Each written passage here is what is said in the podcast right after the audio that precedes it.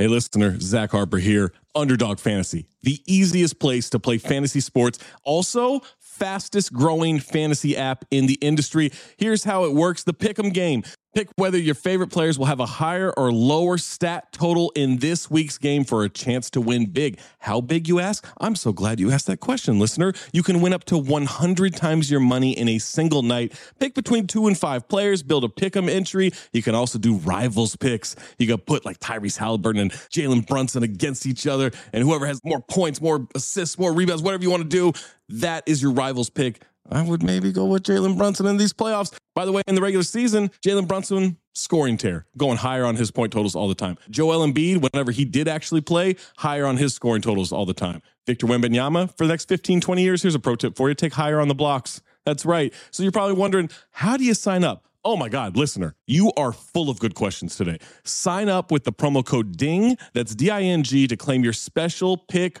first time deposit offer up to $250 in bonus cash. $250, man, that's a lot. Visit underdogfantasy.com or find them in the App Store. And don't forget to register with our code DING, D I N G, to claim your special pick and first time deposit offer up to $250 in bonus cash. Must be 18 or older, 21 or older in Massachusetts, Arizona, 19 or older in Alabama and Nebraska, and present in a state where Underdog Fantasy operates. Terms apply. Concerned with your play, call 1 800 Gambler or visit www.ncpgambling.org. Arizona 1 800 Next Step. That's 1 800 639 8783. Or text Next Step to 53342. New York, call the 24 7 Hope line at 1 877 8 Hope NY or text Hope NY 467369. Another day is here, and you're ready for it. What to wear? Check. Breakfast, lunch, and dinner? Check. Planning for what's next and how to save for it? That's where Bank of America can help. For your financial to dos, Bank of America has experts ready to help get you closer to your goals. Get started at one of our local financial centers or 24-7 in our mobile banking app. Find a location near you at bankofamerica.com slash talk to us. What would you like the power to do? Mobile banking requires downloading the app and is only available for select devices. Message and data rates may apply. Bank of America and a member FDIC. Man, that sunset is gorgeous. Grill, patio, sunset. Hard to get better than that. Unless you're browsing Carvana's inventory while you soak it all in. Oh, burger time. So sit back, get comfortable. Carvana's got thousands of cars under $20,000 just waiting for you. I could stay here forever. Carvana, where car buying meets comfort, meets convenience. Download the app or visit Carvana.com today. Maze, Amin and I've already watched this for Cinephobe on Mad Dog Sports Radio. Had you seen this before? I'm having a hard time remembering if I've even seen the original Teen Wolf all the way through. Oh, okay. So no, definitely not. I did not know it was a racist movie until I mean, let me know. The original Teen Wolf. Yeah. I'm loosened up on Teen Wolf too. Zach, not so much. No, I think it's even more racist. Yeah, I, I don't think it's that bad. The metaphors are very confusing. It is a lot of mixed metaphors. A lot of mixed metaphors. Oh my god. It's so many mixed metaphors that they even fuck up the idea of a proverbial towel. Oh my god. Yeah, they don't even get that right. Oh my god. Your picks have been horrible, man. It's the point.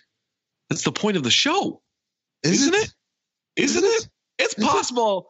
I don't understand what this podcast is about. Poppycock. It's a fuck house. On a weekly basis, we are consuming more concentrated bad movies than probably anybody in the history of mankind. Poppycock. What story? What story? what are you talking about? Do you want lunch? I have yet to laugh in this movie. I'll just tell you that. You picked it, motherfucker. So Just remember that. You know the problem with Hollywood is? They make shit. Unbelievable, unremarkable shit. I was legitimately offended. You were I offended. was, I was offended. I didn't know you could get offended. I was offended. This did it. If I were gay, I wouldn't be offended. They're fucking making shit up. I mean, Inconsequential detail after inconsequential detail after inconsequential detail. Bees don't lie. One, two, three, four, five, six, seven. I'm There holding a mic in my hands, and now I'm talking all alone.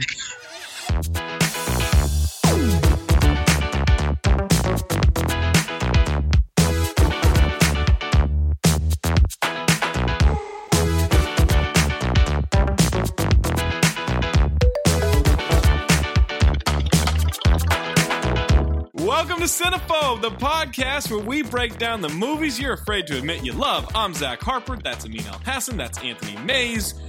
By the way, folks, if you have a submission for Cinephobe that you want to hit us up on the Discord for or on Twitter, please do so. But in doing so, reminder that it needs to be a 40% or lower on Rotten Tomatoes for either the audience score or preferably the critic score. Quit sending us movies, and we love them. By the way, we love the suggestions. We love the the activation of the audience. We love it. We love some of them. The guy who, who suggested Theodore Rex, I fucking hate you. I will always hate you. Ike the cinephobe terrorist. I forgave Ike, but I don't think anyone else has. I have not. I will never. We love the su- submissions. We love the activation of the audience. We love all that. But by now, you gotta know what it is. It's gotta be 40% or less on Rotten Tomatoes for the critic score or the audience score. We'll take either of those. So please, only submit those movies. Don't submit like Citizen Kane and go, what about this one, guys? Rosebud, am I right? Don't do that. The latest example I have is Blood In, Blood Out. Was suggested is 55% by the critics, 94% audience score. That's just not going to cut. It's just not even close. You got to get some bots to bring one of those way down. This week on Cinephobe, we watched the 1987 boxing comedy Teen Wolf 2. the term boxing and comedy should both be used very loosely. Very loose. It is starring Jason Bateman in his film debut, gentlemen. Film debut. He had been in uh, Silver Spoons. He was on Little House on the Prairie, but he'd never done a real movie before. So this was his first one. You guys know him now from like Arrested Development, Bad Words, Ozark, Juno, all that stuff, right? Tons of stuff. Amin, do you remember how he got this movie role? I do because the first time I watched it for Cinephobe on Mad Dog Sports Radio, by the way, if you are a Sirius XM subscriber, Channel 82 Mad Dog Sports Radio on Friday nights at midnight Eastern, 9 p.m. Pacific, me and Zach, guess what we do? We do sports movies for Cine- Yeah. Cinephobe Sports right there. It's it's a little different from the podcast. Right. More streamlined for a radio experience, but if you're listening, definitely listen and give us feedback on that. This episode we're doing today marks the first time we are double dipping. We usually do separate movies for that, but Teen Wolf 2 was so cinephobe-tastic that we said, you know what, guys? We got to do this again. We got to do it again. So, anyways, last time I watched this movie for Cinephobe Mad Dog Sports, my exact first notice, who is Kent Bateman? Because this movie is produced by Kent Bateman. And Zach, we found out that Ken Bateman is not just coincidentally named with the same last name as Jason Bateman. No, Maze, that is Jason Bateman's father. That's how he got this movie role. His dad produced it. His dad's middle name is Kent, which is also Jason's middle name. Oh, okay. It's funny, we often deride nepotism. But in this case, nepotism gave us something pretty good. It worked out. Yeah. Like in the long run. Absolutely. We also get Estee Chandler in this one, the love interest. Estee would go on to do an episode of Star Trek The Next Generation and something called Terminal Bliss. But she's a visual effects person for Long Kiss Goodnight, Yes. Pleasantville, Yes. and Team America World Police. She had a hell of a post acting career, She made it work. Which is good because the acting part, woof. Little rough. Little rough. The movie also has John Astin, who was Gomez Addams from the Addams Family TV show, comedy legend. Speaking of nepotism, Sean Astin's dad. No way! This is a nepotastic movie. No freaking way! I never knew they were related. This keeps happening to me because I was watching Being There with Peter Sellers, and one of the producers of that movie was Martin Schwartzman. And lo and behold, that's Jason Schwartzman's dad. I mean, did you know Peter Sellers, father to NBA legend Brad Sellers? I made that up. That actually is not true. Actually, it might be true. I don't know. I haven't looked it up, but I don't think it's true. Brad Sellers is kind of light skinned, you know. Dude, I'm tripping that Mikey from the Goonies is the son of freaking Gomez Addams. Wait, that's how you know Sean Astin? Yeah. Is Mikey from the Goonies? Yes. Not Encino Man? Not Lord of the Rings? Not Stranger Things? Not Rudy? I've never seen Stranger Things. It took me a while to figure out that he was in Rudy. what? He's the main character. Wait, is this a thing where you think Charles S. Dutton is the main character of Rudy? of course. Of course, Charles S. Dutton. The movie's about a groundskeeper at Notre Dame. Charles S. Dutton is the main character, and then the best supporting actor would be Vince Vaughn in that movie, who just looks disgusted the whole time. When I saw Lord of the Rings, I said, "That Mikey from the Goonies." Wow, he put on a lot of weight. Is this true? Patty Duke is his mom. Yep. Wait, I didn't know that. Jesus Christ, It would have been real hard to to not have a career. for real? He tried. He tried. He did try. We also get Kim Darby from True Grit, the original True Grit. We get James Hampton back as Uncle Harold.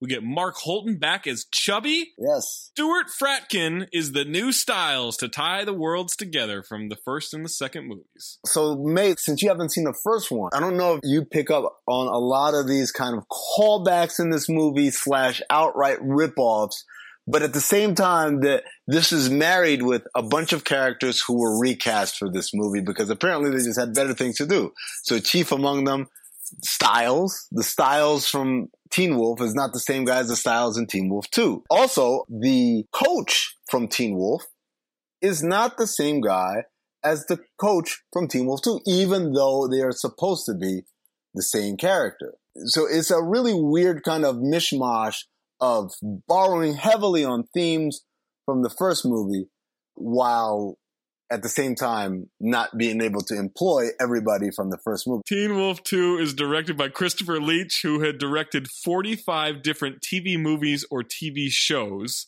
of his 50 credits for directing on IMDb. This was his fourth movie and his second to last movie. He wrote Universal Soldier. That seems to be the only thing of relevance that he's done. The writer for Teen Wolf 2 is literally named Cringe, spelled K R I N G. It's true. We have Jeph Loeb and Matthew Weisman for the story. They did Teen Wolf Commando and a bunch of comic book shit. And then Tim Cringe, who was the screenplay writer, known for doing an episode of Knight Rider, two episodes of Chicago Hope, a TV movie called Without Consent starring Jennie Garth. Oh, I remember that one. He also did Heroes and Crossing Jordan. Yep, created Heroes. So fuck you, dude. Wow. Okay, I never saw Heroes. Neither did I. Heroes was exciting for a little bit in the first season, and we got to this episode where the main two guys, the good guy and the bad guy, are finally going to fight, and they literally close doors in front of us and don't show us the fight. And I was like, fuck this. I'm out. Let me say this about Heroes. Number one, Hayden Panettiere. Overrated. As an actress or looks? Overall, the hubbub about her. You know what the creepy thing is? Is that it's all these creeps who remember her as a child. So they see the way she's grown up. And now they think of her that way. And that's the creepy part of her. Also, wasn't she married to a Klitschko? She was married to a Klitschko. The other thing about Heroes, it was all right until Marvel pulled out its dick and said, "This is how you do superhero fucking TV movies," and then and that was it. No one talks about that show anymore. Sorry, NBC Universal. More like NBC. Huh. Synopsis for Teen Wolf 2. Todd Howard is a struggling teenager. Nothing seems to be going well for him until he turns into a wolf. Spoiler alert. I mean, that's that's pretty much the movie. Yeah, it is. Go, let's go home. Tagline: A hair-raising comedy. But we have alternative taglines. Hair raising comedy, I think, is just lazy and cheap. But what else do they have? A hair-raising comedy starring Jason Bateman. Oh, okay. Well, that makes all the sense. He's off to college and ready for a howling good time. There it is. I like that. That's that's like, oh wait, what? Okay, it gives you enough. Freshmen have always had trouble adjusting to college life, but never like this. Generic. Last one. High school was easy, but college is a whole different animal. Yeah, I see what they're doing there. $3 million budget for this movie, gross 7.8 US and worldwide. That's a certified hit. That is a success. but also, what the fuck did they spend three million dollars on? Kent Bateman. Kent Bateman must have given Jason quite the payday. Two point eight. Before jumping into this movie and listening to the rest of the podcast, Teen Wolf 2 is available on Amazon Prime. Rotten Tomato scores. Teen Wolf 2 receives 7% from critics on 15 reviews. The audience, on almost 8,000 ratings, gives it a 17%. Amin, would you like the positive or the negative reviews first? You know, I'm a glass half full kind of guy, Zach. So give me the positives first. Linda Cook of Quad City Times in Davenport, Iowa. No review, just three out of five. Linda did not watch the movie. Think about that. When you're doing feedback, right, for something, it's like, could you give tell us what do you do? You just vote everything down the middle, right? Neither satisfied nor dissatisfied. That's what Linda just did there. Let's go to user Ryan M. Five out of five stars. Amazing film. Jason Bateman is at the peak of his game for this one, folks. He takes the handoff from Michael J. Fox and just bodies this Who genre. I think he meant whole genre. My favorite part is when he catches a frisbee with his bare mouth like a pup pup. My dude JB is a boxer in this piece, and I know one human I would prefer not to be the guy boxing him. Because Homeboy is vicious with the gloves, and he is hairy as heck, so it's kind of gross to be in close combat like that. Anyhow, check out this film. So many loose ends are tied up from the first Teen Wolf. You won't be disappointed unless you're a total dingus who doesn't like good cinema. And if that's the case, then why are you even reading this review? All right, Zach, you really have to start vetting some of these reviews a little harder. This guy's clearly trolling. My favorite review. You keep you keep reading the troll reviews, the troll positive reviews. I think he brings up a lot of good points. the loose ends part. Yeah, loose ends. Why are you even reading this? User Leanne W, five out of five stars. Jason Bateman truly shines in his acting ability to do two different characters in one movie. Wish this movie was longer, but was so nice to see and hear no swearing. Happy face. User Scott D, four out of five stars. Not as good as the first one, but the whole feel of it is what the 80s was all about. Is it? and then final one, and this is I'm glad I picked this one, especially based on the start of this episode. User Peter H, five out of five stars. That's not the real Stiles. Ah. this Peter H loved the movie, but just felt the need to point out. Well, actually, Negative ones. Barbara Shulgasser of Common Sense Media. Dreadful, unfunny sequel lacks charm of the original. I was with her all the way up until Charm. Empire Magazine. An anemic ripoff, interesting only as a minor 1980s artifact. A ripoff of what? Oh, I guess the first one. Michael Wilmington of the LA Times. The pacing is near cataleptic, and the movie's intended comic highlight is a frog fight in the biology lab. Isn't that just what you're dying to see and hear? Did Ethan Strauss write that review? TV Guide, it's hard to imagine a more calculated sequel than Teen Wolf 2. Oh man, you know what? On the nose, TV Guide. I tip my cap. Nigel Floyd of Time Out. This tedious sequel casts the producer's uncharismatic son, Bateman, as Fox's similarly afflicted cousin Todd, but offers only a faint echo of its predecessor. Yeah, you know what that's called? Hmm. Cold takes exposed. Who's uncharismatic now, bitch? Kevin Carr of 7M Pictures. Why? Oh God, why? I mean, I asked that question a couple of times. Rita Kempley of Washington Post. Bateman is bland and inoffensive in this dopey role, half of which is performed in a cheap hairsuit that makes him look like an escapee from a polyester petting zoo. I'm gonna just disagree with all of that. And then last two, these are from users. Users user Ben T, one and a half out of five stars. This has to be one of the worst films ever made. Singing Werewolf Party? Really? What do you think the one and a half was for? I don't know. I don't know. Maybe he like really likes boxing. No, it can't be that. User Linda F, one out of five stars. I just realized that this Teen Wolf is Jason Bateman. Either way, don't bother with this one unless it's on right after the first Teen Wolf, which is what happened to me. I can't imagine watching back to back Teen Wolves, man. Also, if you're a TV channel, if you're playing the first one, play the second one. Get the rights to the second one. It can't be much. You know what I hate? Back to the Future followed by nothing. Give me all of them. Give me all three. Plus, the third one's the best one. I, I stand by that. I don't know. It's not the best one, but I definitely like. I am. I am with you. We are in a small vocal minority of people. It's good. Fight back against people who think it's not good. It is awesome. Yeah, it's legitimately good. It's not Godfather 3. I mean, what is your first note? My first note was, "Who the hell is Kent Bateman?" Found out. Found out. By the way, before we start, I feel like I should just give everyone a refresher. Teen Wolf is an extremely racist movie. It is an allegory to what white people fetishize the black experience to be. So you got this guy, Scott Howard. He's very unpopular. He's kind of dorky and not cool. He's on the basketball team, but he's not very good. And then all of a sudden he becomes this other thing. And what happens? First of all, basketball, he goes from being a kind of dopey vanilla player to having all types of sauce and dribbling crossover spin moves, very flashy style of play, windmill dunks, etc., etc. Something that he exploits on the court and at first is very successful and then turns everybody off because he's such a ball hog. But then he turns back into a white player to quote unquote play the right way so that they actually win the championship that way. Play the white way.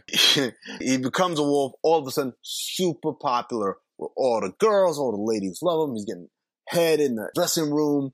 All types of crazy stuff. But then when public opinion turns on him, But is that the first thing you think of with being black? Is you get head in a dressing room? no, it's not the first thing I think of. It's the first thing that white people think of about black people. And then, Boy, I'd really like to get some head in this dressing room. If only I were black. no, it's like the idea is like, oh, he gets cast in the role because he's so cool and charismatic and da da da. And then all the, the bitches love him and da da da. And then, but then again, the message is, oh, they don't really love you. And they leave him. And then like, he got to turn into a white guy again to find his one true love, right? He's walking down the hallway. No handshakes, all daps and high fives, including one really awkward breakdance move with the one other black guy in school. And so on and so forth. Goes to the school dance, goes out there, starts dancing, changes the whole dance routine. Everybody's following, copying his dance. Oh my God, there's such great dancers that have such great rhythm, right? All of these things are just really what white people think being black is about. But again, because it is a Hollywood movie, we have to reinforce that being black, while it may look cool, is not what you want to be. And being white is the best thing ever. And that's why he turns back to the white guy, gets the girl, wins the championship, gets carried off on the shoulders. Nobody wants to see it. Maze, I know what you're thinking. And I'm thinking the same thing. Hearing this theory is quite the privilege. See what I did there? White privilege. Uh, oh, Quick Bossa Nova. I can't help myself. I have to share with you guys. So the first time I met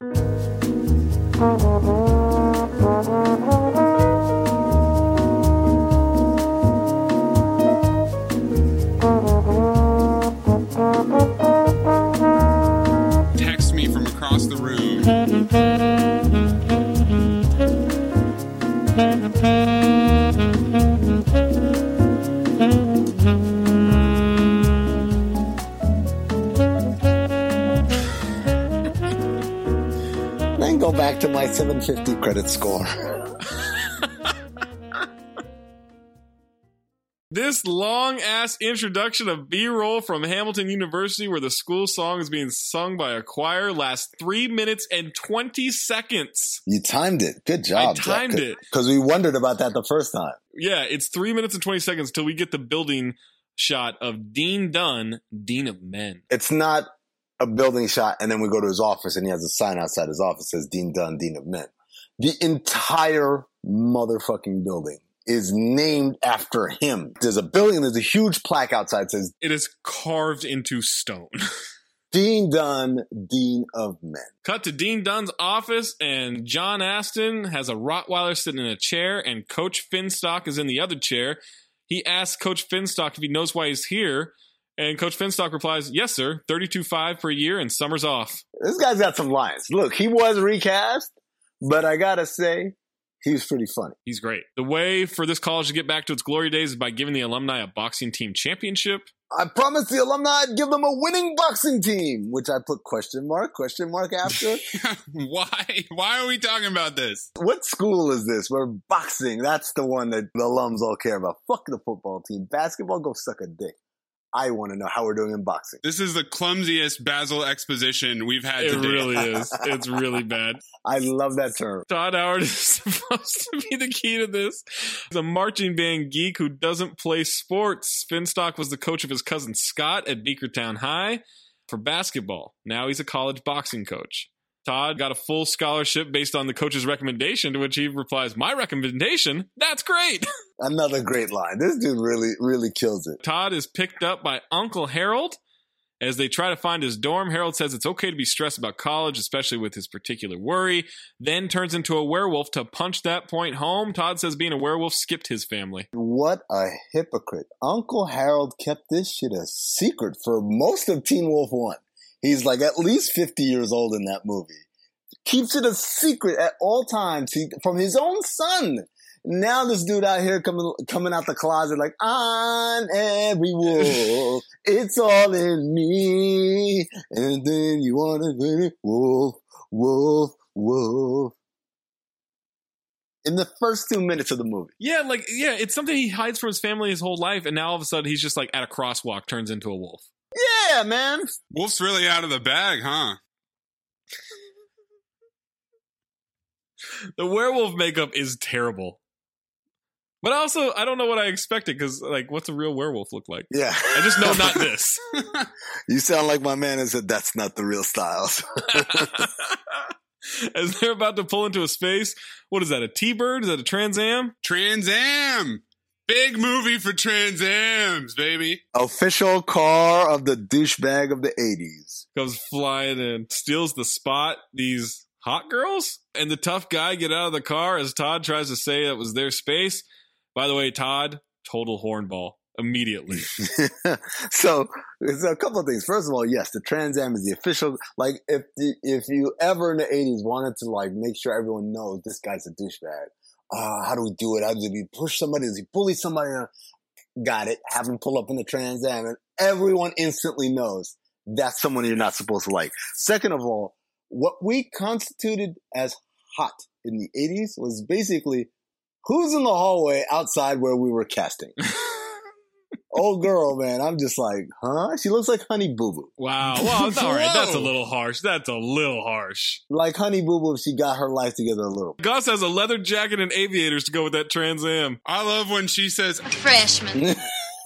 Her accent. Jesus. Watching this movie, mates, uh, kudos to you. You picked up immediately. It took me like until halfway through the movie to realize she's got a thick Southern accent. It's awful. Todd gets to his room and the fake Stiles is there. Stiles rigged this thing to room with Todd.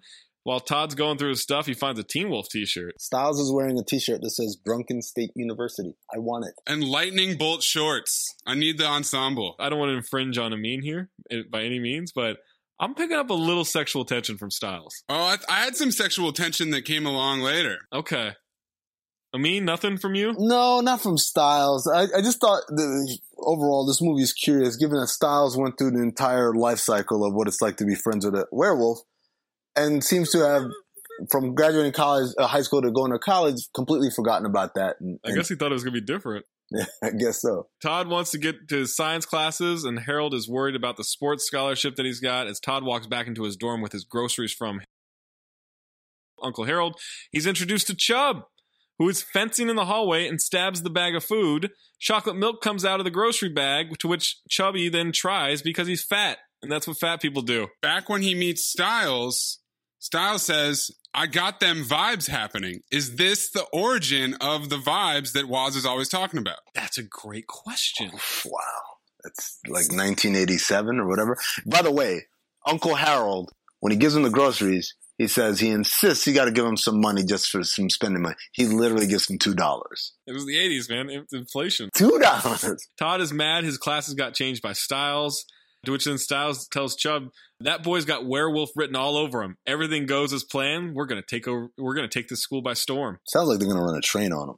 Maybe there is sexual tension. Todd goes to the registrar's office and uh, cuts the line to talk to the tough lady. You remember going to go register for classes when you had to do it in person. You couldn't do it online. I never had to do that. So when I was at San Diego State, you could do it online. When I was at Sac City Community College, you had to go to the office. I remember my first couple of maybe my first three semesters of college. You had to do it in person, and then it went to online, and that was that was like a game changer. But yes, this scene right here, Maze, that's how people used to do it.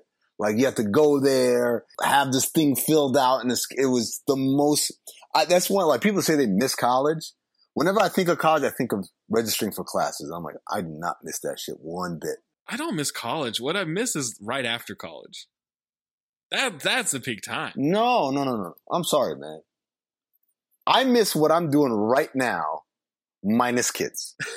like making money and like having my bills on auto pay. Yeah. I, this is this is the highest moment. I know. You, oh, you're such a lame. Oh, you went to be a cornball. I was broke. I was broke for most of my life. So yes. Oh, for sure. Yeah, making money is way better. Forgive me for, for liking disposable income. Yes. Oh my god. Like you kidding me? Go back to college for what? I can do all that stuff now with money though. His eyes go red, his voice gets deeper, she changes his classes immediately. His reaction was borderline unprovoked. Cut the line as you mentioned. You'd be like five people and just cuts right to the to the front of the line, watches the dude in front of him get chewed out. And that I guess elicited the reaction from him. By the way, Maze, since you don't remember the original Teen Wolf, this is a callback. It's a callback to the first one where Scott Howard goes to buy a keg of beer from the liquor store. He's clearly underage because he's in high school. The clerk says, Can't you get it through a thick skull? No idea, no beer. And that's when Scott gets really jittery and says, Give me a keg of beer. And old man like shits his pants and gives him a whole keg. Did Michael J. Fox's forehead also pulsate like Quado from Total Recall is in there? No, no, just eyes and a little sweatiness and the voice. Regular Teen Wolf, even that scene takes a while to happen. Yeah, it takes a while. Like there's a slow build up, and every time he has a wolf kind of moment, it's kind of sprinkled in up until the final one where where it happens to him at home. And to be fair, like there's so much more story in the sequel, so you you got to get it out of the way early. Yeah, they gotta. Yes, they have to. There's in such a rush to get to the good part. Let's get this call back over with. The science teacher is also his faculty advisor. He wants to be a veterinarian, and she allows him to be in his class. She's real weird, by the way. She's a super weird teacher. Something was up there, and they explain it much later. But yeah, right. There was a there was a little bit of uh oh sexual tension, Whoa, or maybe okay. she's a biologist and she Okay, wants to there's some study pheromones, his anatomy. okay. Oh, okay. I thought that she was a lesbian, and that's how they dis- they, they depicted. Because of the haircut. That is profiling. Yeah, and that's how they de- depicted homosexuality in the 80s. Like, they just didn't know how to handle it, so they're like, ah!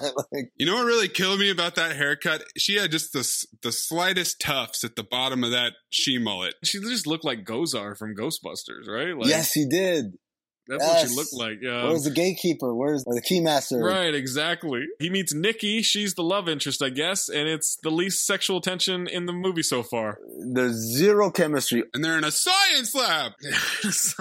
She's got the biggest glasses ever, which I guess nowadays are well, he does in. too, though. He's got grandma glasses. He has some But her ass glasses are really bad. Her glasses are like the size of a TV screen. That's how you know they're nerds because they got glasses on. Yeah. Okay. Despite her being a female nerd, Todd has to mansplain to her how to turn on a microscope. no, this is a key element. The fact that she does not know how to use an electronic microscope. He has to, she's like, there's nothing on this. She's very catty and snotty. Like, there's nothing on this. Well, because she heard that he's a jock. She couldn't find the fucking slide. He had to find it for her. Whoa, right? that's Pulls a it out. It's right do this. here. Hold on. It's right here. Maybe if you spent five seconds looking through that as opposed to staring at me when I'm having a private conversation up there, you'd find it. Gives it to her. She looks into the scope like, there's nothing on this. Well, bitch, you might want to turn it on. Does she say thank you? She say, oh my bad, man. Like I'm sorry. I was I'm I don't know. I was tripping. Nope. She just goes about her business. This is the stuff I couldn't do on the radio. So Now Todd goes to meet his coach. Are you a coach? I need to talk to a coach. That's a great way to find somebody. Trying to get an explanation for the scholarship. He sees a picture of Scott, his cousin, tells him he's not like that. The coach yells at a janitor, You missed a spot. Mop the basketball court, by the way. He finds out he's supposed to be a boxer. Dean Dunn comes to the practice, pours water on Todd after Chubb knocks him down, and he yells at Todd. when he tells the coach, Coach, I'm not like my cousin. I know what you think. I'm not like him at all. The coach gives this weird long sob story. Yes. And so, Zach, I know you're probably wondering, or maybe you weren't wondering. Maze definitely picked up on it. It's like, what a weird non sequitur that didn't make sense. Yes. Here's why. It's a callback to Teen Wolf 1, where Scott Howard goes to tell the coach that he wants to quit the team because he's having a lot of issues. And the coach goes on this long tangent. And at the end of it, says, the way I see it, I should be asking you for money. Basically implying that the whole time the coach thought that this was all a scheme for Scott to kind of squeeze some dollars out of him. Right. And it's a great, it's actually one of the few scenes in Teen Wolf 1 that's very well written. Right. It's like, I got this kid. He played, his mom was a, a housekeeper. She had this pin in her hip. Right. He wanted to quit. And he just, he tells this whole story that it applies in no way to Scott's reality. Right. It was very well done. This movie tried to do the callback and have the coach tell another kind of not applicable story, except it just comes off as the ramblings of a lunatic. Now we get to the library. Nikki and Todd are fighting over the same book. She calls him a jock and says it's over his head. Todd overreacts, yells at her, starts piling up books in her arms, throws a book at another dude. His eyes glow and he leaves the library. He is a hothead. He does not overreact at all. This dumb Oh bitch. my god. Are you kidding me? You don't even know how to turn on a microscope. You telling me it's over my Oh, head? so she's bad with technology, but he's supposed to be some great genius when it comes to that. I'm in the fucking class. I gave you Also, not one she got but her two- hands on it first. He tried to steal it from her, Amin. He's reaching through the shelf to the other shelf to grab a book that's on her side. Who does that? Also, it's the classic two potential lovers meet cute in the library and they see each other through the oh, shelves, except they're squatting on the ground. If the resistance was, hey, I had it first. If the resistance was, hey, you're reaching from the other side. You're not even supposed to be able to get this book from over there. Then I'm with you guys. He is a hothead and he's out of place. How does he even know what fucking book it is? I know that's a very good question, but that's not what happened here. What happened here is she said, Oh, you're in jackets over your head. You're dumb. And her dumb ass, A, couldn't find the slide, and B, didn't know how to turn on the goddamn microphone. No, I mean, she did what was necessary to get the book because you know what? She ends up with a book. She knew how to push his button. 12 extra books. Attaboy, Todd. Nikki follows him out, gives him the book. Friendship, but zero sexual chemistry has started. Uh, that doesn't stop him from getting real horny as they watch some like classical music demonstration or practice. I don't understand what that was. So he, she chases after him, gives him the book. He's like sitting on the steps, all sad. Then he chases after her, tries to give her the book. Yeah. And then he says, I won the Tri State Science Fair. Then they go to the quartet. And he's so horny. He's so horny. Oh my god, he's so horny. The quartet, well, we'll get to that. Definitely, it gets, it gets a lot less subtle than that. Oh, it gets so hornier. Oh my god. My favorite part about it is clearly, clearly the music is not coming from them. Oh, Rather, it is coming from a. Casio keyboard Right. of when, the, you know how it says violin and it still sounds like a keyboard, but uh, this is the violin sound. That's exactly what it sounds like. He starts to ask her to be his study partner, but she thinks he's asking for a date. He's not the only horny one. Oh, she wants it too. She wants the jock's jock. She absolutely wants it. You know how I know? Because the first time she laid eyes on him, she didn't know how to fucking turn on a microscope Oh or God. find the goddamn Wow.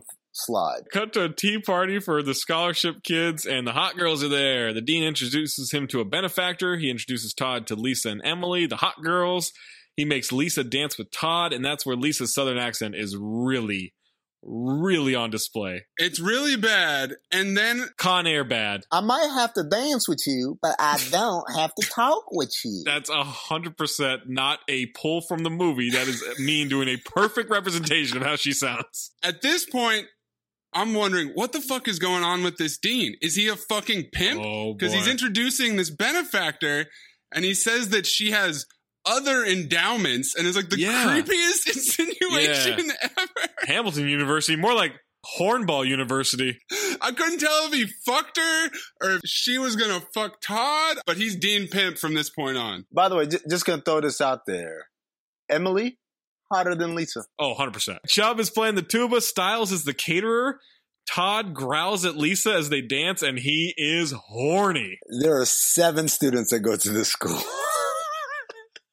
He dances her over near a table where Nikki is, then looks down Lisa's dress, then tries to grab her ass while smiling like a creep. Nikki walks off. Todd is an absolute scumbag. So my attaboy from earlier revoked, right? At this point, this dude, again, He is. He's a scumbag. dancing with this girl that is clearly does not and not interested in you, you decide to grab her ass, right? Get your hand slapped. You dance her over the table. See the other girl that you was trying to go out with a date with earlier. You was kissy kissy lovey lovey. Make eye contact with her while you dancing with this other bitch. Like, what are you? I mean, this is why this movie's racist, all right? Because he's starting to become black. If we're using the wolf as blackness, he's starting to become black and he gets super horny, doesn't care what he does in front of anybody. We are pretty horny as a people. All right. His nails get extremely long. He starts turning into a werewolf and starts freaking out. He's sweating profusely. His ears are growing. Hair is growing. He looks at his nails. Nails are growing. He freaks out and then he shoves his hand in his pocket, to which I wrote the note. Yeah, grabbing her ass and then putting your hand right in your pocket. Yeah, that's inconspicuous. He looks like he's trying to beat off, man. Well, he does look like he's busting a nut as he starts to transform into this wolf, man.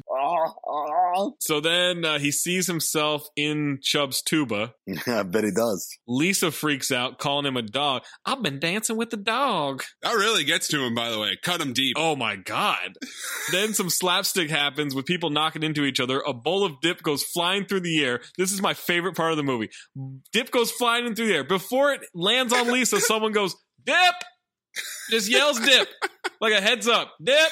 My favorite part is Dean Pimp comes in, he blames her. He wants an explanation from her. Miss Gobles, do you have an explanation? Yeah, motherfucker. I was standing here and some dip flew in the air and hit me. After this dude turned into a fucking dog, by the way, if you want to handle that first.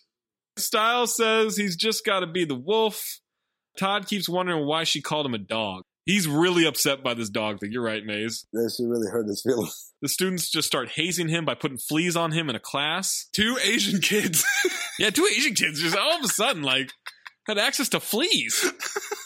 I don't understand that racism, but I believe it's racist. It took zero, and I'm talking about zero percent resistance to get these people to buy in to doing this. Everybody was in on it. Hey, put some fleas on that dude. You got it, bro. First of all, I did it. Everybody in school, and college, knew who this guy was.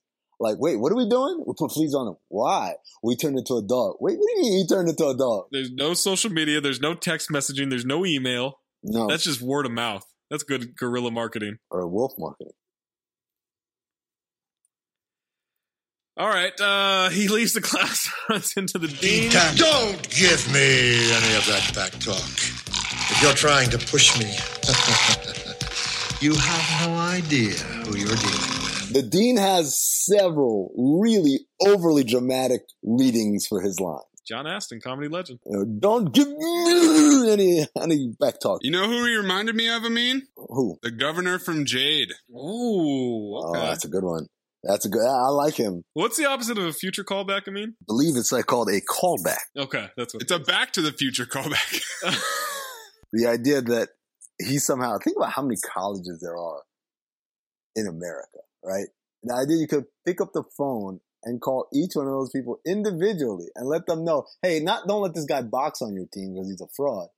Don't admit him into your school. Don't let him come to school. He dressed up as a dog once. once.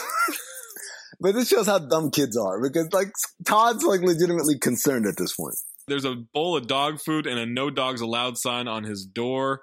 His presentation for a science class has been replaced with dog magazine cutouts. The teacher ends class so she can speak with Todd. Do they do pranks in college, by the way? Is that a thing? No, I feel like that leads to fights or like getting kicked out of school. Because nobody knows anybody. Like you might prank your friends, but like there's no way a rando in my class is gonna prank me in college. Right. I don't think outside of like frat behavior or something, like there's no hazing. You're gonna get hazed. yeah, but racism happens in college. Yeah, but I understand that. If I'm in the science class, like it's not like he's a wolf every day. I'm in science class, like why are we fucking with this guy again? And again, the, the other part of this is, oh, because he turned into a wolf. I'm sorry, what? like you just take it for granted. Like okay, yeah, okay, cool. We turned into a wolf. All right, we fucking got it. Nikki asks him to lunch. He says, You don't want to be seen with me. I'm a dog. He's such a dick.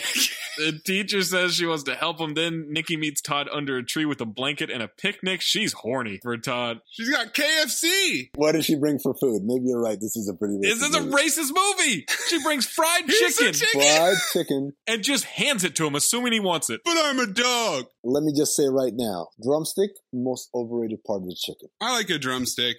I like a drumstick. It's not the best, but I like it still. It's overrated. It's I mean, the thigh's the best. Thigh is also obviously the best, but the, the, the drumstick, it's just super inefficient. It gets all the love as far as people, oh, drumstick, drumsticks. But you think about it, like a lot of it is just a lot of sinew and gristle and parts that you can't eat. Like you get one good bite off the off the drumstick, and the rest of it is just kind of all tendons Oh, you can and eat it. ligaments. Oh, you can eat it. You can eat it. Is that what you just said? Yeah, you can eat it. You gross motherfucker. He asks why she's doing this, and she says, biologically speaking, it's fascinating what's happening to him. He says, but I'm a dog. Then she kisses him, and it's time to box, guys. Real nice, quick smash cut to the boxing match. It's a military academy against Hamilton. what a coincidence. That's what happened. Smash cut. smash and cut.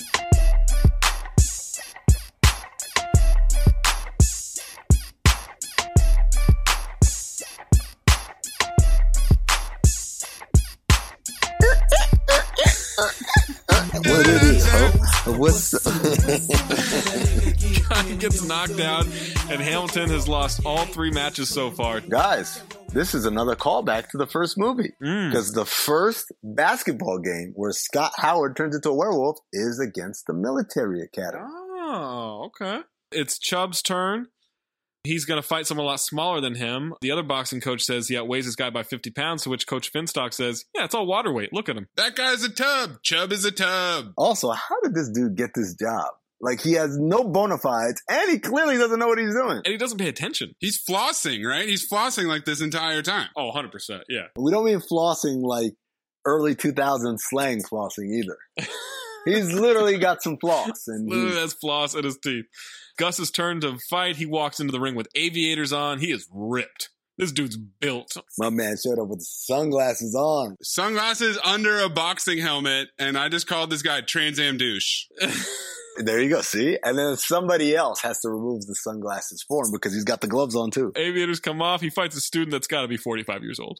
I mean, this guy's so fucking old. So this guy's goes to another school, but in the opening, he rolls up at their school with two of the dean's booster hose. Yeah, he's banging the, two, the booster hose, but the problem is this: If you go to a military academy, you typically don't have a lot of free time slash like freedoms to just leave campus whenever you want. So that's uh, you know, like they could have picked something else, but again, all they did was carbon copy the script from the first one and Gus destroys the old student. Uh, now it's Todd's turn. old student, the blue from old school.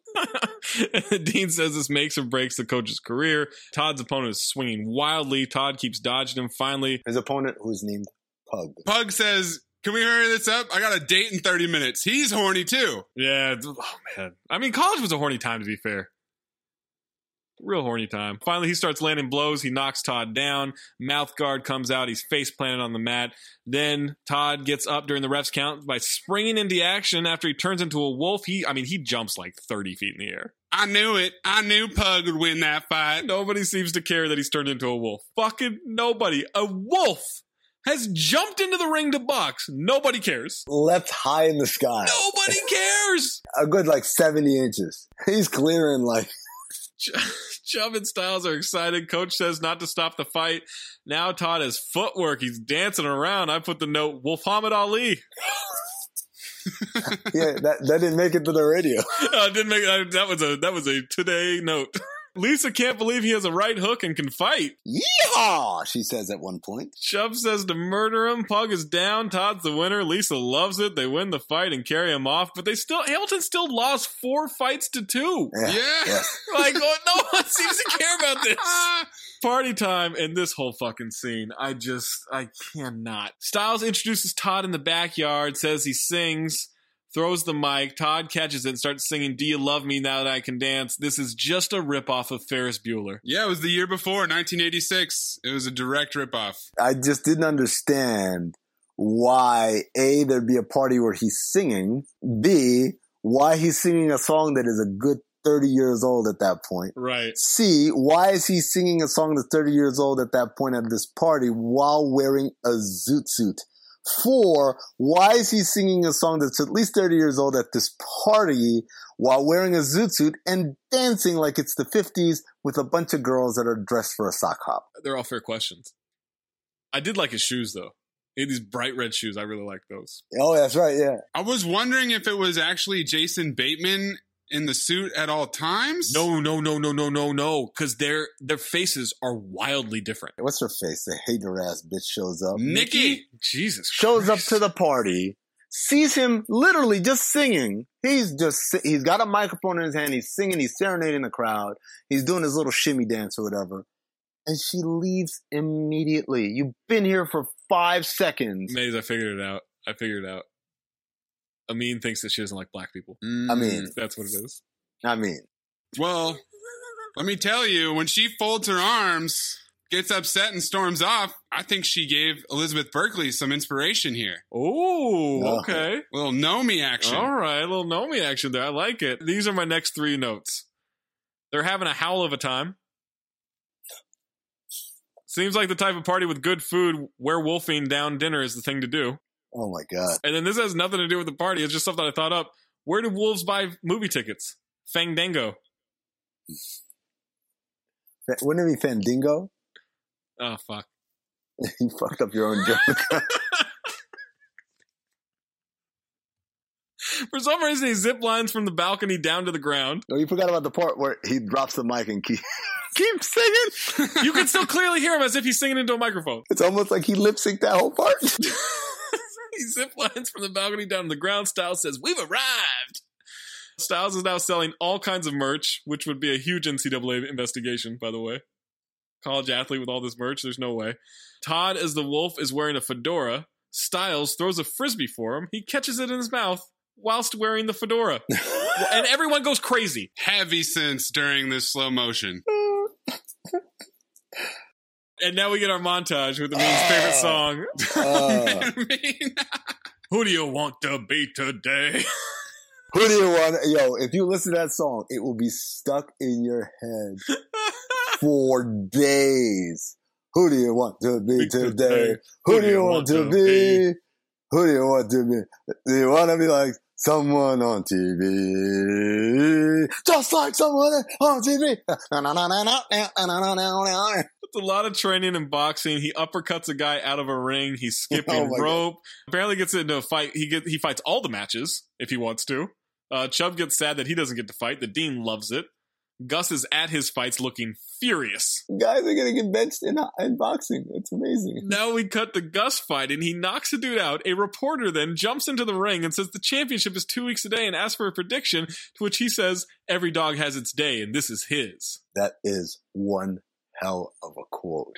I mean, forget about for a second the fact that nobody actually has like beat reporters coming into the ring with the lights down and like it's a real. Do they even have college boxing? They have to, Do they? Why? don't they? Where do they get the Olympians from? From boxing rinks. Rinks? Are they skating? Yes, they have to double dip in the cold weather cities. It's like t- Mighty Ducks. I had Mighty Ducks on the brain. oh my god! Todd is getting A pluses. The dean gives Todd a Corvette, and his dog no, loves it's him. another Trans Am. oh, I thought it was a Corvette. Do you just become a sunglasses douche as soon as you touch a Trans Am? Unrelated question: Can you still get a Trans Am? We find out later that he's not actually earning the grades. The teachers are merely passing him, which I really respect from the standpoint of corruption in collegiate sports. Having said that, Scott Howard legitimately got A pluses once he became a wolf. Todd is driving this Trans Am like an asshole. Actually, I, I mean, he's driving like an animal. He bumps the back tire of someone on a bicycle with the car and eventually runs him off the road for no reason. He doesn't bump it like, oops. Like he's driving up, sees a guy on a bike, starts to nudge him. I mean, he's attempting vehicular manslaughter. Yes, and Chubb is loving every moment of this. And again, I wrote Chubb. How are you not seeing what's going to come down the pike here? He got sucked in again, man. It's a life. It's a wolf life. He pulls up on Lisa and Emily. They get in the car, and Chubb gets left behind. Do they also come with the Trans Am? Do you think they just get into any Trans Am they see? They got a type. He pulls up to a crosswalk and sees Nikki. She sees him with the girls. Stiles comes back to the room. There's a do not disturb sign on the door. Chain is on the door. Emily comes to the door, tells him to go away, and she locks him out. There hasn't been any dialogue in this movie for six minutes. No, no, no, no. Not a whole lot of dialogue in this movie. Todd fucks both girls, wolf style.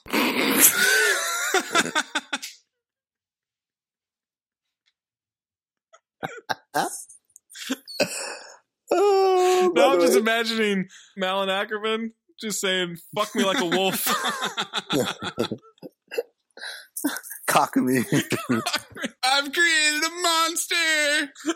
Emily answers the door, very scantily clad, Woof. but the underwear cut, it deflated any sexual energy she should have had. The cut of the underwear in the 80s was just, just very not flattering, right? Like it's got a huge arc. Stiles goes to Chubb's room. Chubb farts and has cookies in his bed, and he sleeps next to a refrigerator. Cause he's fat.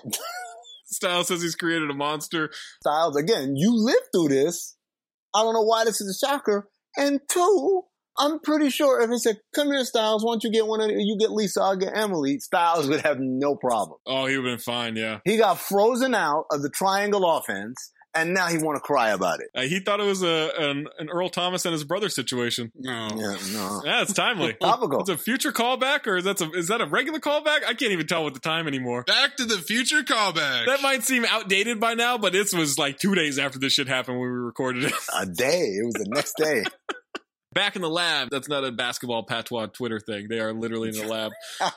Nikki is mad at Todd, slaps him with a dead frog when he asks her if she's jealous, and she says they only like the wolf. That's a metaphor for dick, right? They don't like you, only the wolf. Yeah, like that's the part that I don't think Nikki very much understands. When someone is banging two broads at the same time, it's not because he thinks they love him. He probably doesn't even register that they might be interested. They're both willing to sleep with him at the same time. Do you think Lisa and Emily only do threesomes? Because they're always with one guy. Certainly, They do whatever Dean Pimp tells them to do. you do exactly what I tell you to do. Do you think Dean Pimp was trying to recruit Gus? Is that why they're with him? Well, that's why I was confused. That's like the main impetus of confusion. They just couldn't have him go to the same school because he has to be the antagonist. Yeah, he's got to go to a different school. It's got to be a rival school. Why did it have to be a military academy? Because that's what they did in the first movie. He throws a frog at her. She dodges it, hits another student. That student hits another student. A girl yells frog fight. There are frogs flying everywhere. There's also one live frog there for some reason I didn't understand. The teacher shows up to the class really late. Frog fighting in my lab? 40 fucking minutes late. And you know how I know she didn't just go to the bathroom and pop. She had her whole goddamn purse and satchel and everything. and ends class immediately.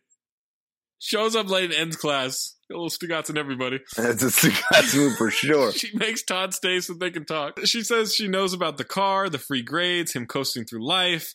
He needs to use his gift responsibly. She says you can't face life as a wolf and expect it to solve all your problems. I disagree. What the fuck is the metaphor there? Don't try to be black. Just get through life the way you're supposed to. I'm not understanding. I guess the payoff comes later. The grades thing is is concerning. You need to, dude. You need to take your.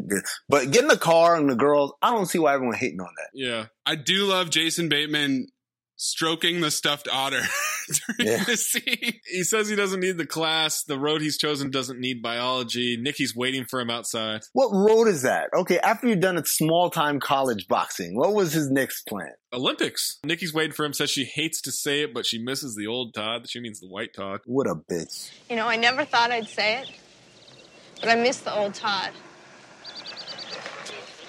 What happened? He turned into a werewolf. But that's not the real you. The wolf lets me do what I want to do. Okay, it's a gift. I have responsibility to myself. Responsibility? What about school? What about wanting to be a veterinarian? What about you and me? My feelings for you are real. They have nothing to do with the wolf. Those others could care less about the real you. Look, I'm late and you're wrong. Cut to mini golf. He's on a date with Emily and Lisa. Okay, he puts in two balls simultaneously. Hey. and all I could think about was like, is this a reference to the threesome? It's got to Yep. be. Put two balls in simultaneously. Oh, But that doesn't yeah. make sense. Yes, it does. I know. He should have had two sticks. No. He should have put one ball into two holes. No, how do you do that? Exactly. But it it doesn't make sense. Like, he doesn't have two dicks. No, no, no. Two balls. That's why it's two balls, not two. Di- he doesn't have two dicks. He has two balls. So they're the balls and he's the hole? The coach told him that the guy had two thumbs. Are they pegging him? No, here's what's happening. They are the holes. He takes his balls. He stretches them. One goes in one. One goes in the other. That's not one, Okay. sexy, and two, Okay, okay. how a threesome works. How about this? They're both sucking on his balls. You guys happy now? But just with one mouth? They both. Oh, it was one mouth. That's true. That's the way it's done, girls. Uh. Anyway, Gus is there, tries to play through. Why the fuck doesn't Gus have his sunglasses on, man? Because we need the fire in his eyes. Gus asks how they can take him seriously because he's a freshman with an awful lot of hair. Todd wants to fight. He says he doesn't fight chipmunks, he wants to fight man to man. Lisa and Emily go with Gus, and Todd is left all alone. Gus says that he's going to die in the ring, then crushes a golf ball with his bare hand, which is fucking impressive. Shout out to Gus's best friend. Gus says he's gonna kick his ass. I don't fight chipmunks. Not here, Gus. Not here, Gus. That dude, There's so much desperation, man. he practiced for days in front of his mirror to deliver that one line. Not here, Gus. Also, Gus Very strong name. I like it. They don't make enough Gus's anymore. By the way, not his real name. We'll get to that. Not his real bit. This is a callback to the scene in Teen Wolf where he goes bowling with Pamela, and then Mitch shows up. Mitch is the bad guy. Mitch is the Gus in the first one. And he says one of the most racist parts of the movie. He says, I know all about your family. Scott Howard's mom is dead in the movie. He says, I caught your mom stealing chickens out my backyard, so I shot her with a shotgun.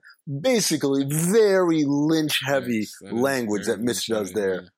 Gus, not so much. Gus is just here to crush your balls. Gus is just here to fuck, fuck two girls at once. I like how Team Wolf 2 decided to up the ante. He's like, no, no, no, no.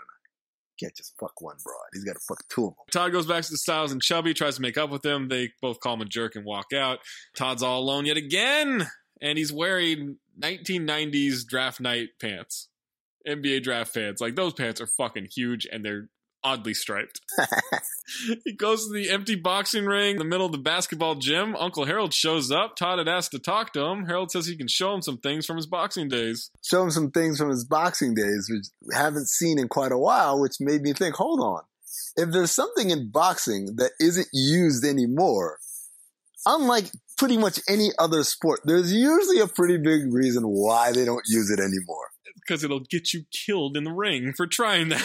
Todd goes to the library. He and Nikki make up. He gets a chance to make up his final at noon, his final test. Tells her he loves her. Yeah. Dropped it kind of quick there, pal. It's a three hour test. His boxing finals are at 3 p.m. He's in. Now he's cramming with Nikki as Send Me an Angel plays for the montage. Send me an angel. This was brutal as fuck. Send me an angel right now. Oh, right now. And by the way, in the middle of cramming for this one exam that'll determine whether he can stay in his preferred major and all that. Good fuck a little bit. Why not?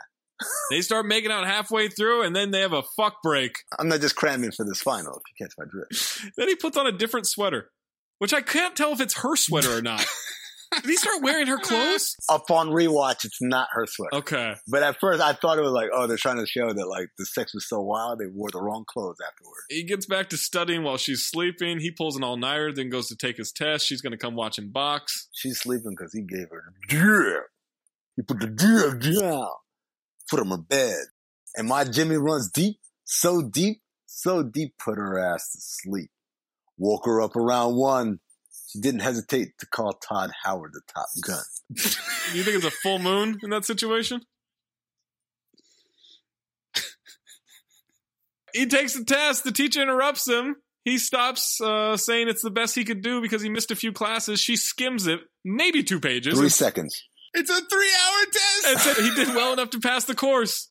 You passed. Looks like you passed. What? Looks like she's part of the problem, I mean. Oh my god. He shows up to the gym. The coach wants to know where the wolf is. Todd says they're a team and will fight as a team, and that he wants to fight Gus. Yo, shout out to Stiles. Despite being super pissed at Todd, he's still selling that merch. Oh yeah, he's Yes. gonna get that money.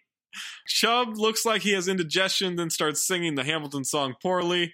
The dean comes in, tells Todd he could go to nationals and then the Olympics. Oh my god. The dean comes in hot, baby. Here, we go to the state finals, then to the nationals, the Olympics.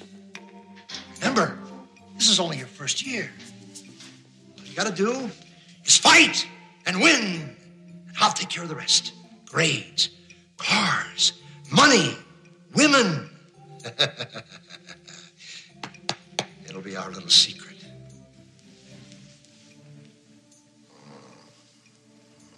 I hope you don't have any funny ideas about not fighting as the wolf. Oh, no. Remember, I still run this school. I hold your scholarship. First, he's promising him all this shit. Then it kind of turns into a threat. And at one point, he's holding Todd by the back of his head and like spits on him because he's acting so hard. Yeah. I would dare say he's acting his ass off. He is acting. scene. Oh, 100%. Great call. The gym is packed, which I'm like, why would the gym be packed? And then I wrote, I guess it should be because they're watching a wolf fight. Gym's packed. Todd's teacher, the science teacher, the lesbian science teacher, shows up. Not a lesbian. Yes, she is. Oh, God. so the lesbian science teacher shows up. This is once again a callback to Uncle Howard showing up to the final, cornering the vice principal and telling him, "Hey, lay off. He's a good kid. He just needs to find his way. The vice principal pees on himself in the first Teen Wolf. In this one, it is a lesbian science teacher that shows up, tells the dean to lay off. The dean says, Who do you think you're talking to? He'll do exactly as I say. And that, ladies and gentlemen, is a man who is acting his ass off. Is this your idea of a threat? She says, You don't know who you're dealing with. Her eyes glow red. She growls at him.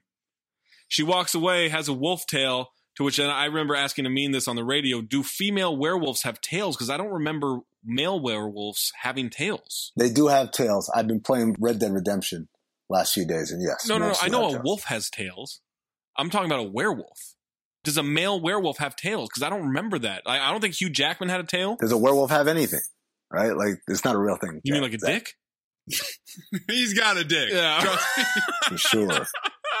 For sure. Also, sexual tension there, even though it means calling her a lesbian? The walk away, she definitely sachets her ass. I think Dean Pimp was trying to turn her out. Maybe. Maybe he's trying to turn her. Past tense. Already did. Chubby gets to fight and he wins. A lot of rope a dope in his fight. An announcer comes to the ring to introduce Gus and Todd. Where does he welcome Dude. them, I mean?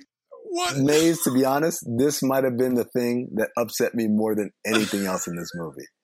He welcomes them to Hamilton Memorial Arena. This place is literally the size of my high school gym. Literally. I think it's smaller than my high school gym. It is a high school gym with bleachers, and this asshole has the gall, the temerity to call it Hamilton Memorial Arena. Who are they memorializing? What is up with this fucking announcer, by the way? Clearly a man, but has a very, very womanly voice at times. Screechiest voice? Screeching, yeah. We find out it's Steve Gus Gustavson. His name's not even fucking Gus. Where's the I in Gustavson? it's Gustafson. Gus not wearing sunglasses. That's my theory as to why he lost. Spoiler alert. He didn't come in with the sunglasses? No, not in this fight. Dumbass. Todd comes to the ring not as the wolf. The crowd is pissed at Todd. The dean asks what the meaning of this is, to which Coach Finstock says, um, tactics?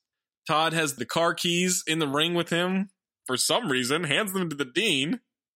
That's going to be a major red flag for any NCAA person there. Imagine that in the middle of a, of a basketball game. Like, kid throws John Calipari the keys to a Corvette or to a Trans Am. or whatever. Gus is working him. Todd can't hurt him at all. First round is over. Gus punches Stiles. Emily is the ring girl because, of course, she is. This is when I looked her up because I was like, all right, this Emily. Emily's kind of fine, actually, right? Like she's in the the ring girl suit and everything. So I looked up who she is. This is the only movie, only acting she's ever done. You know who she is? Who? She was married to Luke Perry, and they have two kids together. No way. Yeah, they were married from 1993 to 2003. Luke Perry was was creaming the wow. Giving the cream of the crop is what I wanted to say. he was creaming. You're right. That's how they got the two kids. Another round of Todd taking a beating, but he isn't getting knocked out.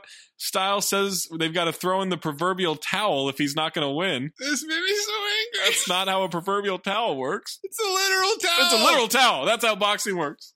You didn't have Apollo Creed's trainer saying, throw in the proverbial towel. Throw the damn proverbial towel. Throw the proverbial tile. Tile, yes.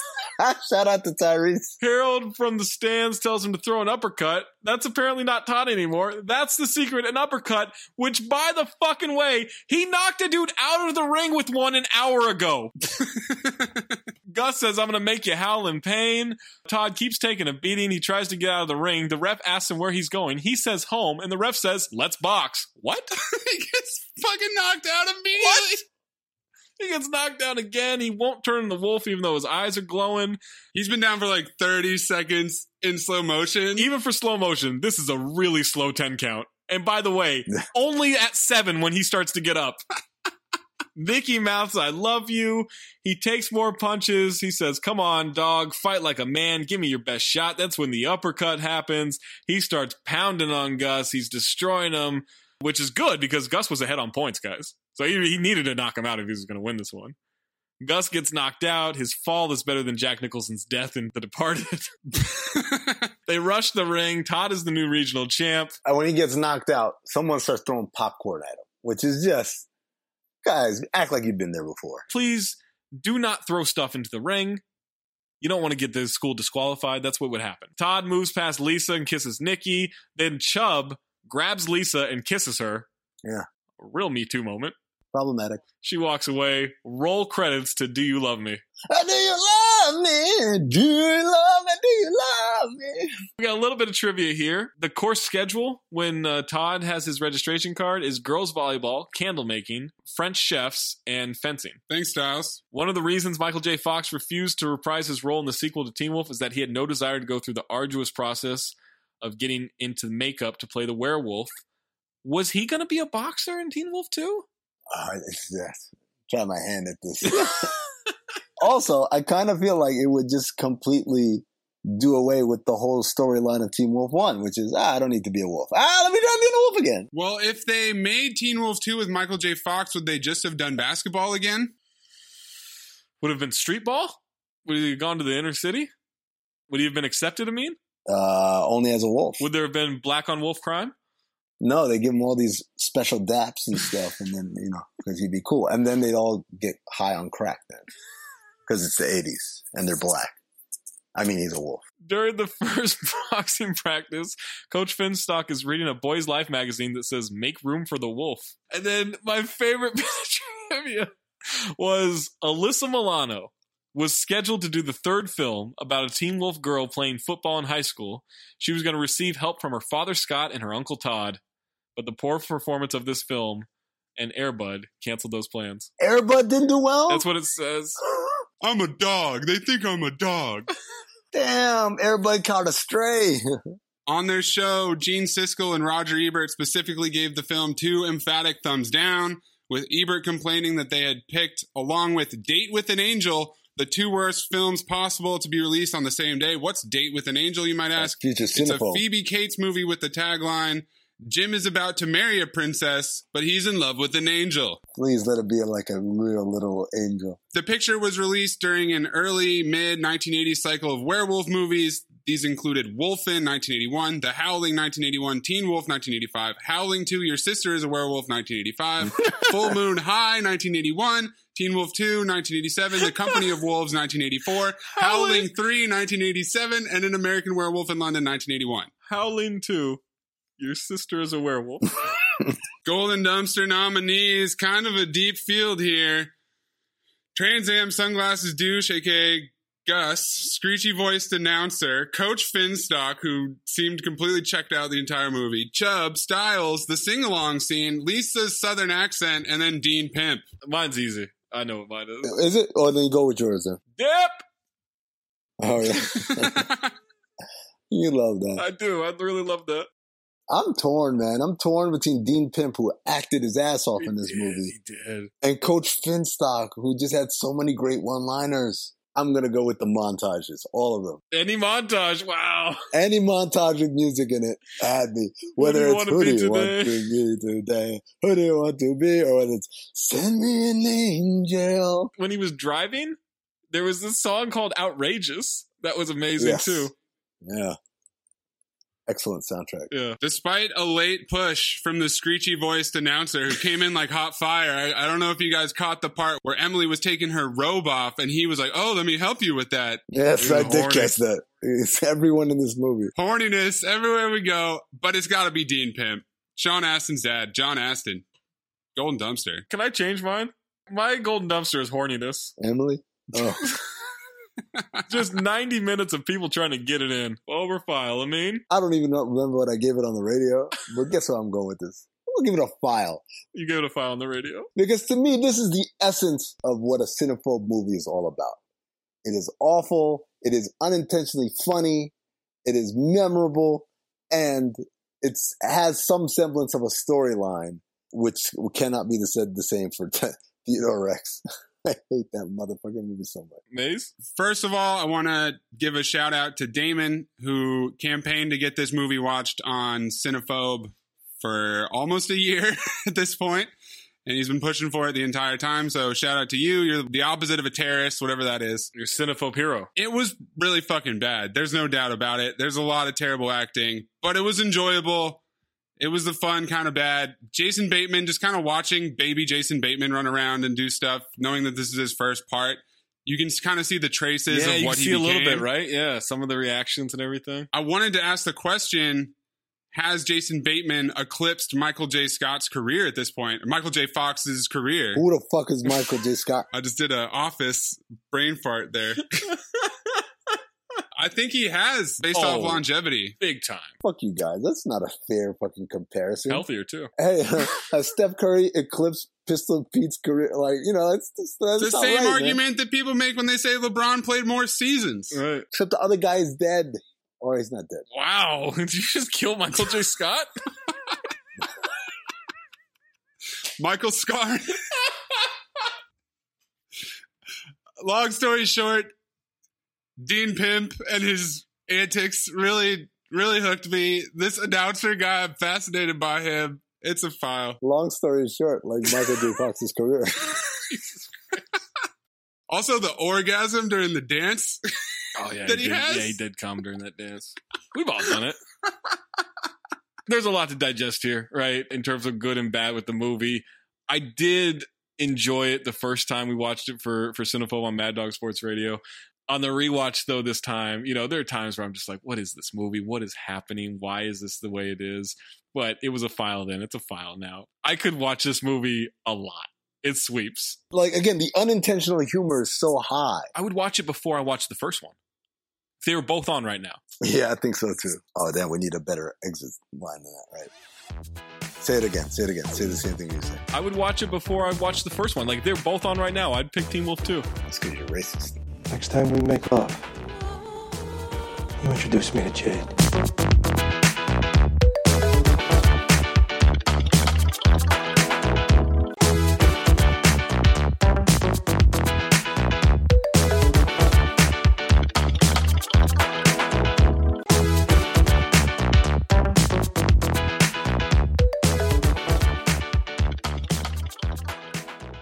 All right, that's gonna do it for us this week, guys. Next week, the uh, let me find some information about this movie because I know nothing about it. Wait, didn't the episode already end?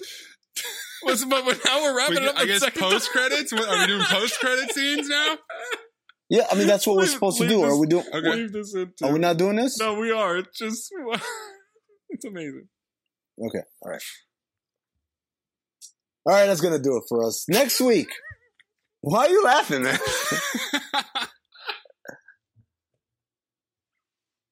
All right, that's gonna do it for us this week. Next week, we review the 1989 movie Teen Witch, starring Robin Lively and Dan Gauthier. I don't know who either of those people are. I just know Maze is super excited to have so many teens in a row.